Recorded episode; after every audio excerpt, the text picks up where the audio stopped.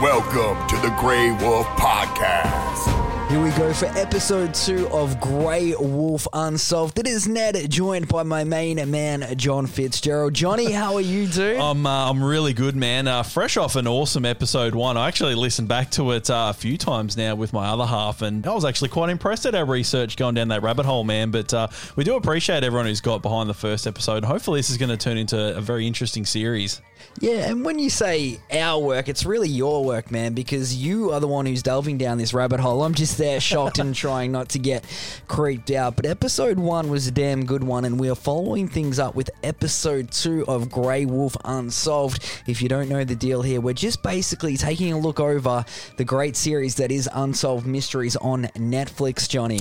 Yeah, exactly, man. And as you said before, uh, you know the first case was an absolute absolute doozy, and there were so many theories on that. Wait till you hear some about our second case here, the second episode, of course, of Unsolved Mysteries, titled 13 Minutes, about a young lady who went missing and was found 600 days later, only 10 miles from where she apparently was abducted, which is a little bit bizarre. But we'll get into get into the theories shortly, man. But this one had a, a very shady character in it, being the, the husband, who we'll, we'll talk quite a bit about. But tell you what, the first couple episodes have a bit of a theme of, you know, how to get away with a murder or how to get away with a crime. I tell you what, there's maybe some links in there somewhere, some sloppy police work potentially, but we'll go down that rabbit hole shortly. Yeah, it's interesting you say this because on first watch, my initial reaction was the husband total creep ball. Yeah, I yeah, did yeah. not think he did it. We'll jump into this a little bit more, but you're straight away thinking, man, Yeah, that's where mine mind goes. And and like I, I did mention just before when we are talking, this reeks of like an old unsolved mysteries episode because you know a lot of those ones from the '80s were a lot of disappearances, very similar to this one. And then you watch the 2010 series with Dennis Farina, and there were a lot of updates on these ones. And nine times out of ten, it's either the the husband's done it and they just confess to it later on, or they found that key evidence, or someone confesses to it in prison, which is like a, a classic unsolved mysteries case from the 1980s and earlier that I've it just sort of had that vibe to it for me, and one that we may not get the answer to anytime soon. But as we did mention in the first episode, a lot of these cases are now being reopened and reinvestigated given the show. So it'd be very interesting to see if maybe with the second half of this season whether they have an update on this one. Yeah, well, let's see because you describe this as to me as more sad than being really mysterious. Yeah. So let's jump into it, Johnny. Do you want to kick things off? Certainly can, my man. So we'll run through the synopsis here for people that haven't seen the episode. So at noon on April 15th, 2004, two of Patrice's regular customers arrive at Tamba's Trim and Tan. Sounds like a place you'd hang out, man. Oh, yes, indeed. the salon for their scheduled appointments. The owner and hairstylist Patrice is nowhere to be found. Her purse and keys are on the desk, her lunch is still warm in the microwave, and her car is parked at an odd angle in front of the salon, not in its usual place.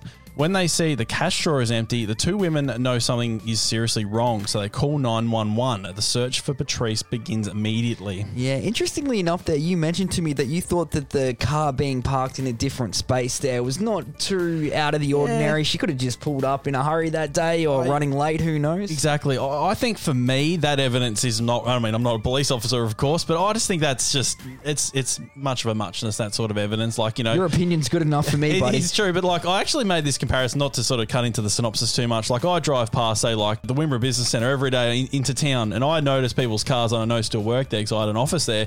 So I probably would notice if one of their cars was in a weird spot or was parked up against the back fence or something like that. But then again, I mean, I think that's just circumstantial. Like she could have just been in a hurry that morning, or was you know she went to get something from the car. I mean, who really knows? But let's continue. All right, let's jump back into this. Owning a hair salon was Patrice Endres' dream come true. Her husband Rob, old moneybags Rob here, John, helped her purchase and remodel it to perfection.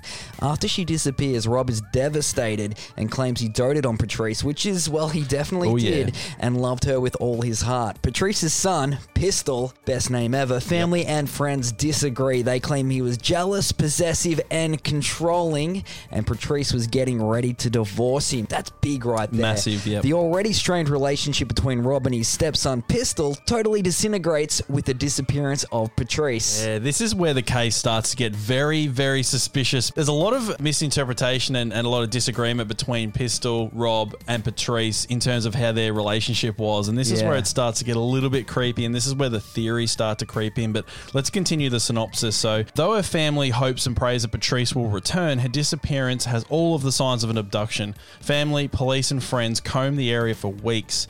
Investigators create a timeline based on Patrice's customers that day and her cell phone calls and identify a narrow 13 minute window of time when the abduction took place, which is the name of the episode. So, between I think it was like 11:37 and 11:50 when uh, I think a follow up phone call came into the salon which she did not answer. They think that's they got the answer in it somewhere. That's when she went missing or she was abducted. Yeah, and interesting enough, they were sort of questioning up Rob, and Rob's even like it would have had to have been somebody that knew her schedule. Yeah, yeah, yeah, uh, for this to all sort of go down. But Rob has an airtight alibi, which you're saying pretty much is very airtight. Yep, yep. Yet he falls under suspicion because he knew Patrice's schedule, which we just talked Yep. about, Patrice's schedule, and would have known that she would be alone during those 13 minutes. Some believe Rob kidnapped and killed his wife because their marriage was unraveling. Rob denies this, saying they were happy. Patrice was totally devoted to him and she was the love of his life. And Yeah. he did say that that was news to him about the divorce. It's all hearsay. He really did, man. And that's where it sort of starts to become a bit just sort of disjointed with all the stories. And you've got, on one hand, Rob saying essentially they had a happy marriage, things were going well. On the other hand, you've got Pistol saying they were arguing, they were, you know, she was threatening divorce, all these sorts of things. And even at the very start of the show, one of the questions that she asked Pistol was if you, if you were to leave or to go, where would you go? As if well, maybe she had some suspicions that something was going to happen. Yeah, that's an interesting one right there. I, if she was to go, that means she was going to disappear. You would assume Yeah, that she would bizarre. take him with. That was really bizarre to me as well. It wasn't like, would you stay here with Rob or come with me? It was, Yeah. where would you go if I was to leave? So maybe she was Odd. worried for her life. I, I It's don't odd. know. It's just strange, man. And look, and one thing, because, you know, when we first we just rewatched the episode, like I was 100% Rob did it basically. And you were sort of obviously on the fence oh yeah he's creepy but i don't know. And and I think i think one thing that uh, is obvious to me is pistol was a shit of a kid let's He be was, honest. he was, was. a he was a terrible kid by the sounds of things but a lot of it still doesn't weigh up. I mean he's only 15 keep in mind and obviously he went to live with his dad but a lot of it doesn't weigh up when you see all these stories just being a bit disjointed. Like i can see why it'd be hard for investigators but i think a bit like in the first episode and we'll talk about this in a little bit maybe some sloppy police work as well in there somewhere and just assuming that you know that she'd been uh, abducted uh, straight off the bat rather than even looking at the husband closely straight away we'll get into that but you know my favorite part of this is going down that rabbit hole man and, and searching through reddit searching online for some theories and some discussions that people have brought up and i think there's a few good ones here but it's really centered around rob who uh, definitely isn't a model husband Yeah, Rob isn't really the uh, model husband sort of type, and he's not the sort of guy that you'd want to hang around at all. He sort of has a category 12 out of 10 Yeah. creep factor happening Yeah, right there, yep. but I'm still not 100% sold on the fact that he did it, just because there's a couple of other things that come into play. But that's Rob may be the luckiest man in history, if oh, you Oh, yeah. want to call it lucky for getting away with this, Yeah. just because of these other criminals that were sort of. Yep. I think they are a big factor Yeah. in this one, John. But let's let's jump into this. Let's jump down the rabbit hole, I may be the stupidest person in the world. I may be the only one who think he may not have done it. Yeah, look, this is good, and you've actually there's some doubts that have crept into my head as well. And look, just because he's a complete creep does not mean that he's he's a ser- he's a killer. He doesn't mean he's a killer at all. Exactly. There's a lot of creepy people Yeah. out there, man. But this guy, wow, he really does take the cake, He and I'm ticks- sure we'll jump into he that. ticks a lot of boxes, and even just looking, you know, through the documentary, some of the photos of him and Patrice, and the way he's holding on to her, like it was obvious that he was very possessive, and even some of the the friends did mention that. Yeah. But look, I, I guess some of these theories, maybe I can try and sort of weigh you either one side or the other, just to you know get you. on Let's the- see on- how we on- go because I on have Team not Rob. had. please, no, please never refer to me as Team Rob ever again. All right, let's let's jump into these, man. And these are a bit sort of here, there, and everywhere because the documentary jumped around a little bit as well. But so, how about Rob asking the funeral home to arrange the bones of Patrice for him? Uh, creepy as hell. That is very creepy. Even after death, it's almost like he still had to control Patrice, which I find that to be mega creep factor. So, not to mention, he keeps the ashes in a cardboard box at the bottom of his closet, and that's not really the actions of a loving husband. He hasn't even gone to the effort to find an urn or something nice to, to keep her in, which sounds a bit strange putting it that way. But it's and then he mentioned at one point that he sleeps with her like a teddy bear. He, he sleeps with her ashes like a teddy bear. That is creep factor. But then again, like he still has her in the bag inside the box in the cardboard box. So is he, is he sleeping there at night, cuddling a cardboard box? Well, maybe he doesn't want the ashes to sort of get out through the bed. Trying to say that with you know, Yeah, yeah, yeah. Well, I, I don't know. Like it is creepy, man. That's like, That's uh, creepy. Doesn't mean he's guilty, of Yeah. course. Let's It's continue. Like I yeah. 100% agree with where you're coming from there. I think that is one of the most bizarre things ever. And how you were saying how the, he got the funeral home to lay out the body sort of thing. Yep. Rewatching this, I forgot he was walking around with Yeah, the skull. With the skull. And Like, he quickly said, he said, I picked up her skull. Oh, I mean head. Like he quickly corrected himself when he said skull. Then he said head, like as if like Interesting. It was just very, very. There's just something about. And look, I mean, uh, you don't know. You can't put yourself in his shoes, knowing how he would react to something like this. But 600 days later, I don't know. It just doesn't add up for me. Yeah, and this was a very interesting part because this was the bit that I wrote down on my notes here, man. He said this is the first time I'd seen her anywhere near intact. It was Yeah. very interesting use The last last time I saw her intact, I believe, was the Yeah, wording was he it, used. And yeah. just it's very. It's you've seen Dexter. It's very clinical the way he speaks, and it's very like it's. Yeah, but he sort of gloats at the start. like, Yeah, you know, he he's does. got the background in criminology or whatever Yeah. he's saying, which sort of ticks a box against him as well because he obviously does know what he's talking He about. does that, that. That's just very. So the creep factor's already turned up to twelve out of ten, like you said. But again, it doesn't mean that he's guilty. But uh, and there was another thing, and a lot of the things that he says, you almost have to read between the lines, and then it sort of crosses into the territory of like, are we reading too much into it? But at that sort of time in the documentary, he also said it's the first time he's seen that bag, and he was getting quite emotional, which.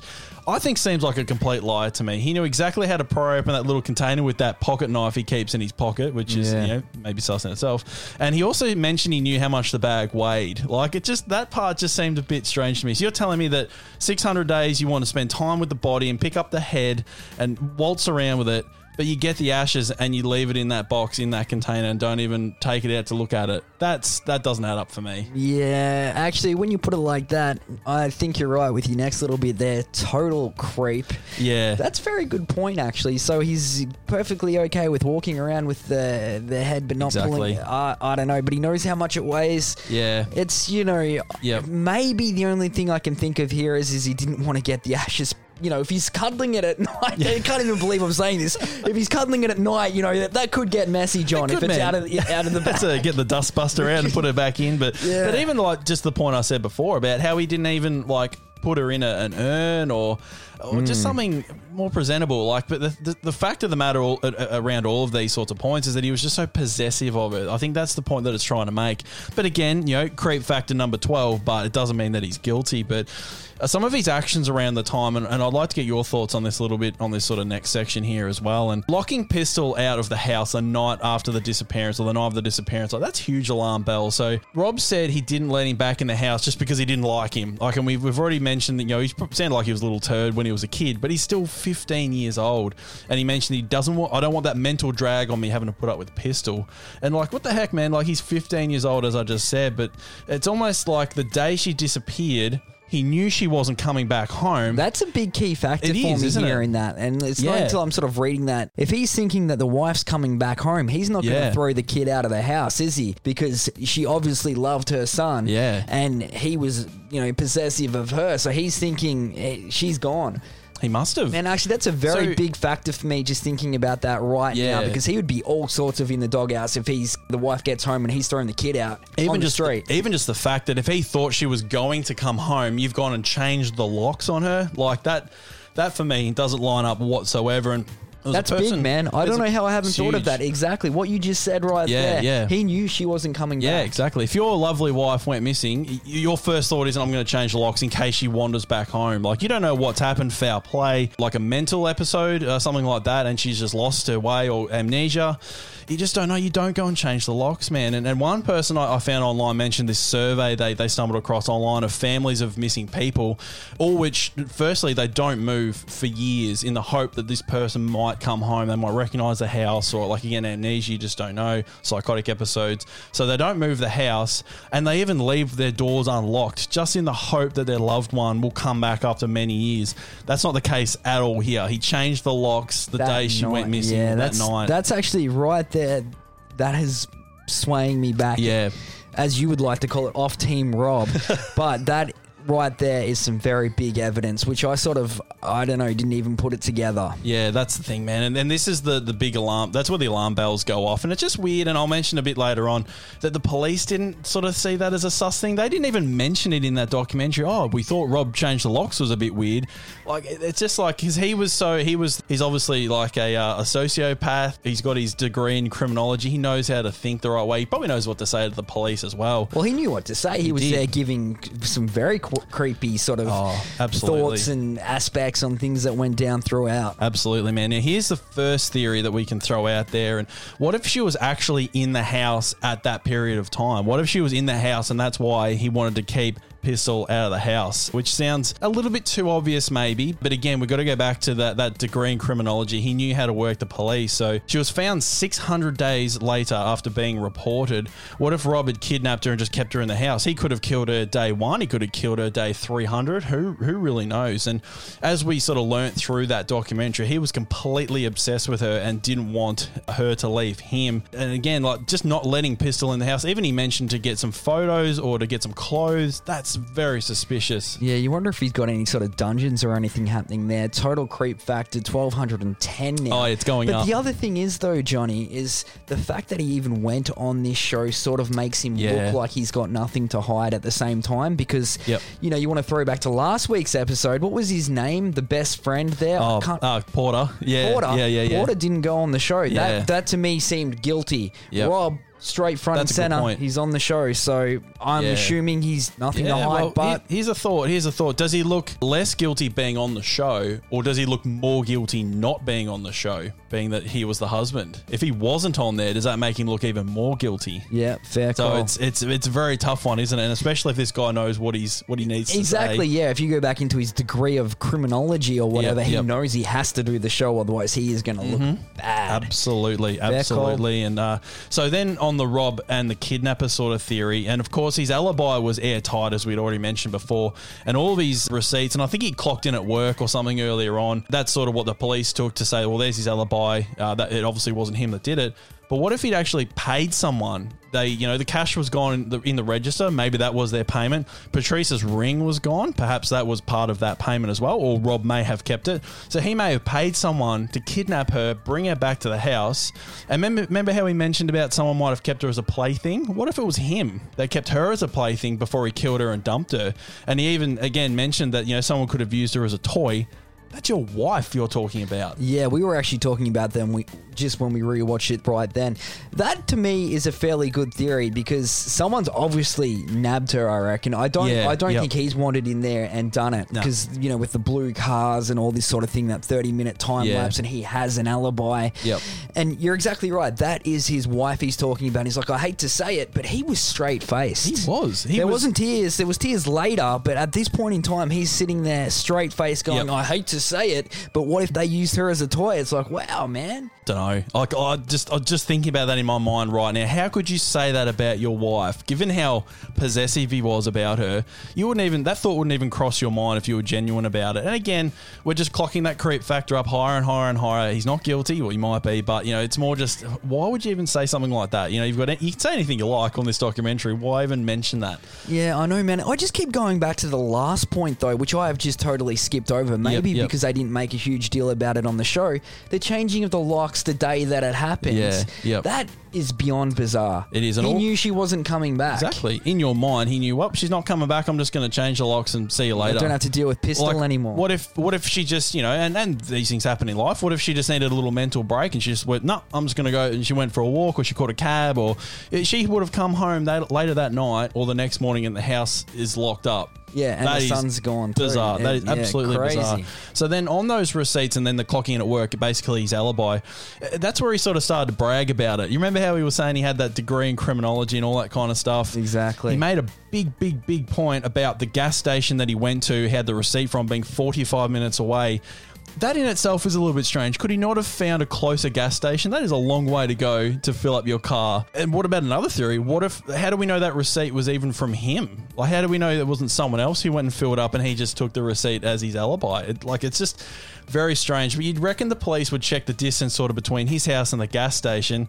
And if there's several in between and closer, that's a big red flag for mine. That is a huge red flag right there, and we're just going to assume that the police have done their job there, and this all Yeah. had to. I would just assume, and assuming you know makes an ass out of you and me, mm. you would assume that this all sort of seems legit, and maybe that was the closest one. Yeah. I do not know, but yeah, that is red flags all over. And if It- we're picking up on this, surely the police would. Surely, man. And look, this leads me into a point a little bit later on about the police work. But it'd be like me. We're sitting in, in your office at the moment. Here's a receipt here. It says you're at the post office. I'm going to take that right now, which says that I was at the post office last week. Yeah. How is there any proof that that actually happened? So uh, it just, it just, it all starts to seem a little bit blurry. But to me, it's. Uh, the creep factor's heading straight up, man. But uh, Mm. on that bragging point as well, and he and I've already said this, he wanted to make it very clear that he had that degree in criminology. He actually laughed after he said it. If he sort of noted that, Yeah. it's almost like he knew what he had to do to cover up what he did, uh, and it's kind of like he thought to himself, you know, I know about enough about the police work to make sure I had my time stamped at work, the gas station receipt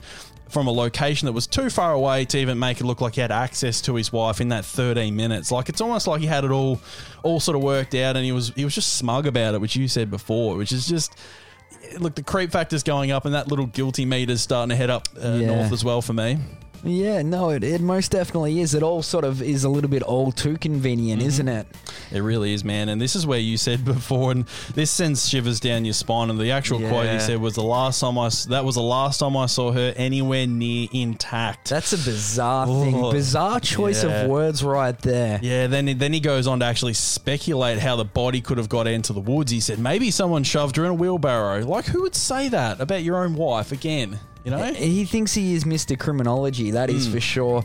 Uh, these things I have all put down to being just a creepy, creepy dude, which, you know, there's no denying the fact that he is a creep, but when you're starting, you sit here and you go through it all, it's just some of these other factors which I'm not sure are in your rabbit hole, which we'll jump into later, Definitely. that make things, I guess, a little bit better for him and- Yeah. and, his alibis and whatnot. It's the only thing that's sort of not really lining up is some of these serial killers, which we, I'll let you discuss shortly. But and another thing that doesn't line up with Rob when he said that they never argued, and two different people, including one of the friends and Pistol, of course, he lived with them, said that they argued frequently. And Rob was actually shocked when they mentioned that you know the divorce papers were handed out or, or whatever it was. He said, "Oh, that was news to me." And his Pistol saying that she'd spoken about divorce with him, and he's just flat out denied it. So yeah. that I mean, and then we're also, and this is a bit like the case from last week. Are we just taking one person versus the other? It's one person's recollection of what actually happened. You know, there's always there's a- there's three sides to an argument. There's your side, there's my side, and there's the truth. So Mm. who knows what that could be there? But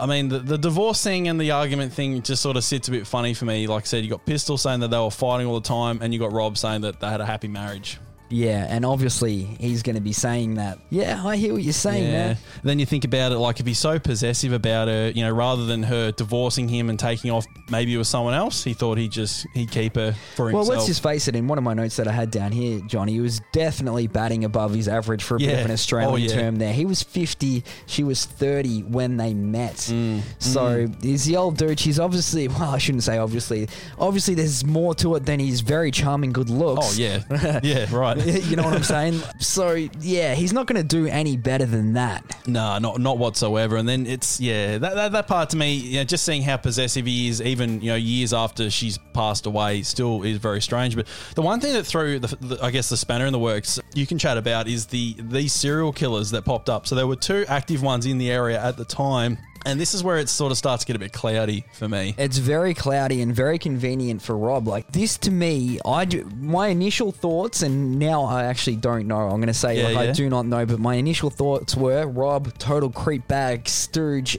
a hole of a man, Yep. horrible, horrible person. I would n- want nothing to do with him, but I didn't think he had anything to do with Sure, it. I yep. thought it was one of these serial killers. One of them actually confessed to it, He did, man. And- and and then there was this other one. Who have we got here? The killer's Gary Hilton, whose favorite time of the day was lunchtime. Yeah, yeah. Again, though, you could look into things going, well, Rob knew this. Yeah, you know, yeah, you, very you don't true. know. I'm just thinking that now. But his hair salons were his favorite place to do these things, and he'd go in asking for money, Yeah, very and strange. money was missing. It, it's true, and just to sort of add to that point, like it does have the sort of uh, the makings of either a serial killer or someone who just knows what they're doing. Like the fact that they knew that she was going to be free, then like they're in and out in ten minutes, like that's Yeah. very very quick. So it does have the makings of it. But the second guy was a Jeremy Jones actually admitted that he did it. He confessed to it. Yeah, but like you were saying to me, a lot of these serial killers will like to gloat about these things and claim them just to, you know, up their whatever you their call status or yeah, whatever their status. Like. I've killed more people than you, sort of thing. Like it's something that we can't even think about. Mm, it's unimaginable. But these creep bags are like that.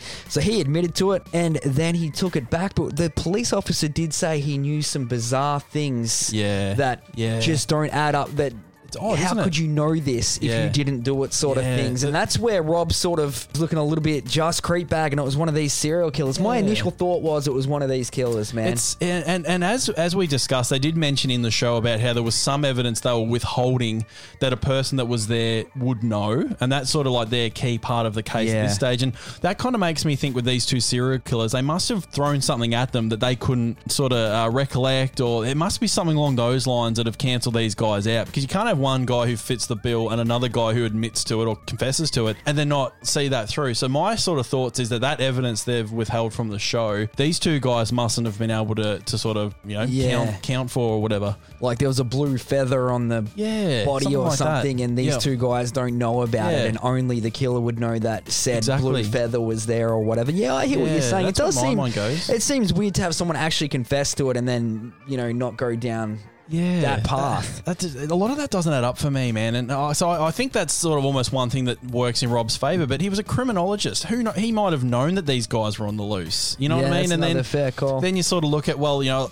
if you had have read a newspaper article, all the information that Jeremy knew would have been in the newspaper as well. Do you know what I mean? So, and one thing that would have been really interesting is obviously they said he confessed to a whole bunch of these murders at the same time. I wonder if any of those were just ones that he made up. Do you know what I mean? Like, it was this the only one out of ten that he didn't do? So it's sort of It's yeah, interesting it's now. That's sort of the information that we don't have. We're just Yeah. going off like a you know a forty-five minute series Exactly. on, on Netflix there. But these are the things that you need to know, I guess, to get to the absolute bottom of Yeah, it. Yeah, absolutely, man. And then this is where I mentioned earlier about the police work, and not that we want to put down anything that what the police have done, but maybe there is a bit of sloppy police work at place. And and uh, Cummings or the town where they where they live only had a population of five thousand people at the time. Surely, surely, surely they could chase up everyone who owns one of those cars that they described in the show for questioning. Like they had three potential models of these blue cars. There's five thousand people. I'm sure they can narrow that down to five within a, a one you know one minute search of their database. But was that car from that? It was, yeah. So the the first one that the lady mentioned in the documentary she had the Georgia number plate. So this is where that's the state where the town is. So That could be anywhere in Georgia, though. well, it could be, but then I'm sure they could do a search and see if there's any in the area. Just as a starting point. The point being is that they were hoping that people would call up with information on these cars. They obviously haven't gone, well, let's just do a database search. Yeah, let's do a database. Who's around? Yeah. Particularly when you consider that her body was found 10 miles or whatever it was from from the salon. Like this all happened in a very small area in a small town, mind you. That I think that that town size to me is is a big factor. I reckon. Like it's not like they were trying to find someone in Melbourne or you know in, in Los Angeles Or in like a yeah big It's a capital little country city. town, It's you know? smaller than where we are here. Exactly, and they Mm. found the body at the back of a church. Like it just, it's all very, you know, it's very convenient in a lot of ways. And then, sort of on that topic, and I, we might have mentioned this bef- uh, off air, but did the police actually search the house? And the thing with that is that no doubt Rob would have had them sort of all worked out with his alibi, but then again, he changed the locks. I mean, surely they'd go after a week of searching. She hasn't turned up. Geez, what's Rob up to? Oh, mate, you've changed the locks. That's a little bit suspicious. Yeah, Maybe we should why would you change more. the locks? You've already let go of it, have you, there, buddy? Absolutely, and you you can tell, you can definitely tell that Rob's alibi would have been so airtight because he did mention that they took him in for questioning. His alibi would have been so airtight. He would have obviously planned that. That there's absolutely no reason for a judge or whatever to say, "Well, go search his house because there's some holes in it." Like he had it all hmm. worked out. So, again, it just if your wife goes missing, the first thing you don't think of is what's my alibi. Oh, Yeah. where was I? You know, you, you- you're out there, you're looking, and you're sort of, you know, you that that bit for me just just You doesn't sit right. Exactly. It's kind of like the wife from last week's episode. Like she acted like someone whose you know Yeah. husband went missing. Oh, yeah. Well, we obviously knew. Well, she did. She was leading a big search party was, and whatnot. yeah. Actually, if Yep. you compare those two cases, they're both similar in a sense that the person just goes missing. Yeah. One just got found a hell of a lot sooner, but that wife, you could, you never once doubted her, did you? You never thought, oh, all. it could be her. Whereas Rob, everyone's got that Yeah. spotlight on him. Which they always do, of course. But just on the police side of things as well, and maybe this is sort of why they may have searched the house, but it was probably too late at that point. And I'll just quickly read the note here. But it sort of seems as though uh, they they may have assumed that it was just something, some sort of foul play or something bad that happened. So they arrived at the salon, they saw the money was gone and the food was in the microwave, and then just assumed she was kidnapped during a robbery. And that might explain why they went and took pistol out of school, assuming that he, he could have been in danger. Like they went straight to his school and they, they, you know, remember we were saying they could have waited to the end of the day even, but like, you know, they went and they took him out of school and they, they obviously thought that he was some sort of uh, some sort of danger. So even though Rob may not have been a suspect straight away, by the time they might have had that second thought about him, it was probably too late. He'd probably done whatever he had to do. Yeah, yeah, yeah. Very true, man. Whew. It is a doozy, strange. isn't it? And I've got I've got one wacky theory. This is just way out there, not even that far out there, but just a very strange one that I saw on one little forum post somewhere. So, assuming Rob was actually at that gas station that he spoke about, like you know, forty five minutes away, where he had that receipt. So, Patrice disappeared on April fifteenth, two thousand and four, and daylight savings started eleven days earlier on the uh, on the fourth of April. What if he knew that the machine or the, the, the petrol station he was at was sort of faulty or, or run down or old, and the receipt actually had the wrong time on it? Yeah. Just a wacky theory. That out is a wacky out there Wacky, theory. wacky theory. But uh, he could have actually, you know, abducted her, then gone there afterwards, and because you know the receipt would have been an hour behind because it wasn't adjusted for daylight savings time. And keep in mind, you know, we're talking about a small town in 2004.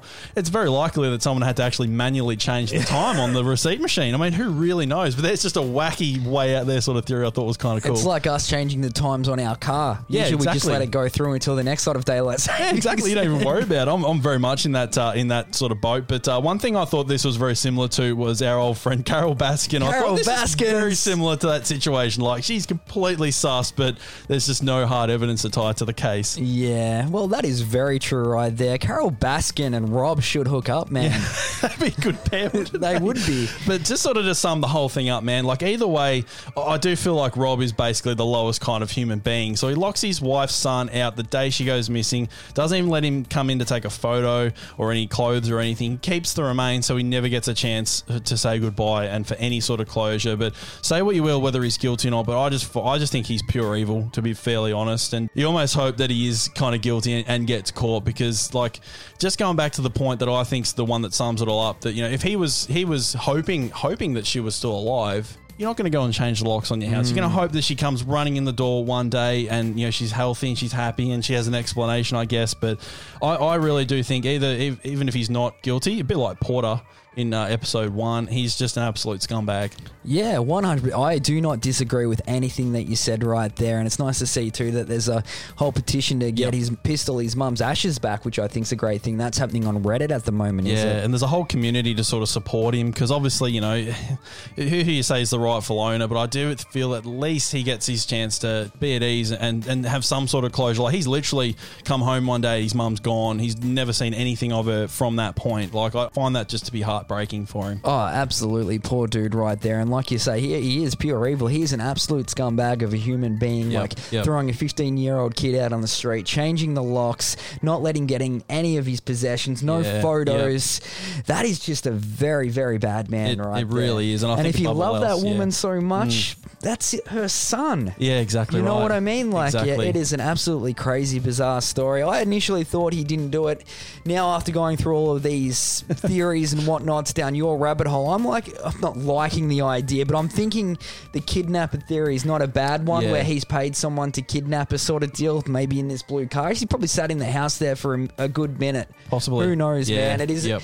eh, but then this is the only thing. These two serial killers. We're just assuming. you just I- love to know what the Yeah. Police know and why Exactly. they've sort of written it off. So my sort of thoughts on it on the serial killer side, I've only just sort of thought of this as we've started talking. There must be that key evidence that they withheld that cut those serial killers killers out, whether it was something she was wearing or, or something along those lines. But there must be a key piece of evidence that those serial killers couldn't account for, that they've just sort of, I guess, just dismiss them as as potential suspects in this case. But my theory, and, and it's a pretty it's a pretty wild one, is I think that they, they did have some troubles in their in their marriage. I mean, if you're a 15 year old kid, you're going to remember your mum and stepdad fighting and Oh, not getting along, and, and and in a lot of ways, you know, the mum's going to talk to you as the kid about, look, I I have to divorce him. We have to do this. We're going to leave. You know, that kind of thing. So I would think he would be more in the know, and that's the stuff that's going to stick with you as a 15 year old kid. Those conversations, the last conversations you had with your mum. Yeah. So my sort of thought is that he knew that she was about to leave him, like whether the divorce papers had been passed over, and I reckon that he's he's had her kidnapped, he's had his fun, and then he's taken care of her. I, that's honestly what I think. Just the fact that the body was found so close to the salon. There's so many things that are just very sus. The way he acts. I mean, I know that's not a, a sign of being guilty, but Yeah. you know, I just think that he's got this degree in criminology. He knows how to stooge the police. And imagine what the police are like in a town of 5,000 people. It's probably the first abduction they've ever dealt with. You know, like I just. all very good Yeah. points right there. Would be probably the first one because that is yeah, like we say, they're smaller than here. Exactly. And you'd think that if something happened here, the town that we're in, Yep. you'd know about it. Someone would know, Yep, sort of thing. yep. Which sort of leads on to the the theory with Alonzo sort of thing. How Exactly. he, he ended up being put back. We reckon, He like, did, yeah, because yeah. they tooth combed that area. Yep, they Surely did. they tooth combed this area. Yeah, you'd reckon. I'd say the more I sort of look into this, I'd say that yeah, she was taken and Yeah. then Yeah, disposed of later. Exactly. Not Uh, straight away. I agree with that. That's what I think. I reckon he's had her tied up somewhere. That's why he didn't want Pistol to come back into the house. It's got nothing to do with the fact that he doesn't like him. The kid's 15, for goodness sake. Like, at least let him come in while the search is happening. But it's not like, and they didn't really talk much about what Rob did after it happened, other than that he had this alibi and he was all fine and everything. But, you know, he wasn't, he obviously wasn't out there putting up posters and, and searching and being like Go back to before. last week again. Exactly She was out there leading the charge for the search party Yep. and whatnot. I'm, we're not sure what he was doing. All Yep. he was was trying to prove his innocence, I guess. Exactly right. And that's the same with the, the case about Lonzo as well. Like his family were out there scouring everywhere to try and find just a trace of him. And Rob was just worried about his alibi and being innocent. I just that just that really does not sit right for me. But I reckon those two guys, I reckon they've they've ruled them out for a reason. So it's either it's Rob and he's covered it up really well, or it's just a, a random attack. Like I just I can't see there being any any sort of middle ground in there. Yeah, well, it goes back to those locks being changed too. There's Mm. some very big key points in here that you just like alarm bells going Yeah. off everywhere. Yeah, And if these two serial killers, like you're saying, if there is something that they that has been put to them which they can't sort of say that they knew about, It has to be. It has, to, be. Otherwise, it's too obvious, I guess. Yeah, but one thing above all else, just as sort of a final point, is this had to be the saddest case of that entire series. Like your heart just pours out for Pistol. Who, like I said before, he just one day he just never saw his mum ever again. Not even the remains or anything like that. She was just gone. He was kicked out of home. Like that just absolutely breaks your heart. And that's why it's awesome to see you know communities like Reddit. They've got a whole subreddit for him, like you know, just sort of supporting Pistol. I don't know if he's been on there. I'll have to actually have a look at that. But like it, it's the most heartbreaking case in the whole series, and I just hope that he gets some closure. Yeah, I'm sure he will. Like you said, like with some of those other ones, surely. Rob, man, they should do a full number on Rob's house. I reckon there could Yep. be a little basement or anything happening there. Who Who knows? knows? Yeah, exactly, man. I'd love to see that investigation, and and that again, like we've said before, all these cases are being reinvestigated basically, basically because of the show. And fingers crossed, when we get you know the next six episodes, there could be an update on on this one. And like I said, out of all of them, this is the one I'd like to see get solved, just so Rob has that closure, because it's just it breaks your heart. It really does. It's interesting you say out of all of them though, because there's a few in there that are like, wow. Yeah. Like next week's episode, I would love to Yeah. get closure on that one. And Alonzo's, that's also Yeah. very sad right there. But we have a whole bunch of these to go through. It is the Unsolved Mysteries. If you haven't checked it out on Netflix, it's one that people have been saying they haven't been able to sleep afterwards. So it's it's full on, but definitely check it out. We'll give our rundowns, our thoughts, and of course take them as you will because we're far from experts. Of course we are, man. But next week's episode or next uh, podcast episode is probably my, my personal favorite one. Actually, there was a lot of reading in that episode, being in French. But um, the the whole the whole case around that, and, and the guy's sister has been campaigning online to say that he's innocent. So there's some fantastic theories down that rabbit hole, and we'll cover it all next episode. Oh, yeah, but before then, we have another episode of Grey Wolf Wrestling heading your way on Tuesday. And of course, you boys will be back Oh, yeah. with Grey Wolf footy. Look for that one on Friday as well. The network keeps ticking over. That's right, man. And stick uh, stick around for more and check out the website for all the details, greywolfentertainment.net.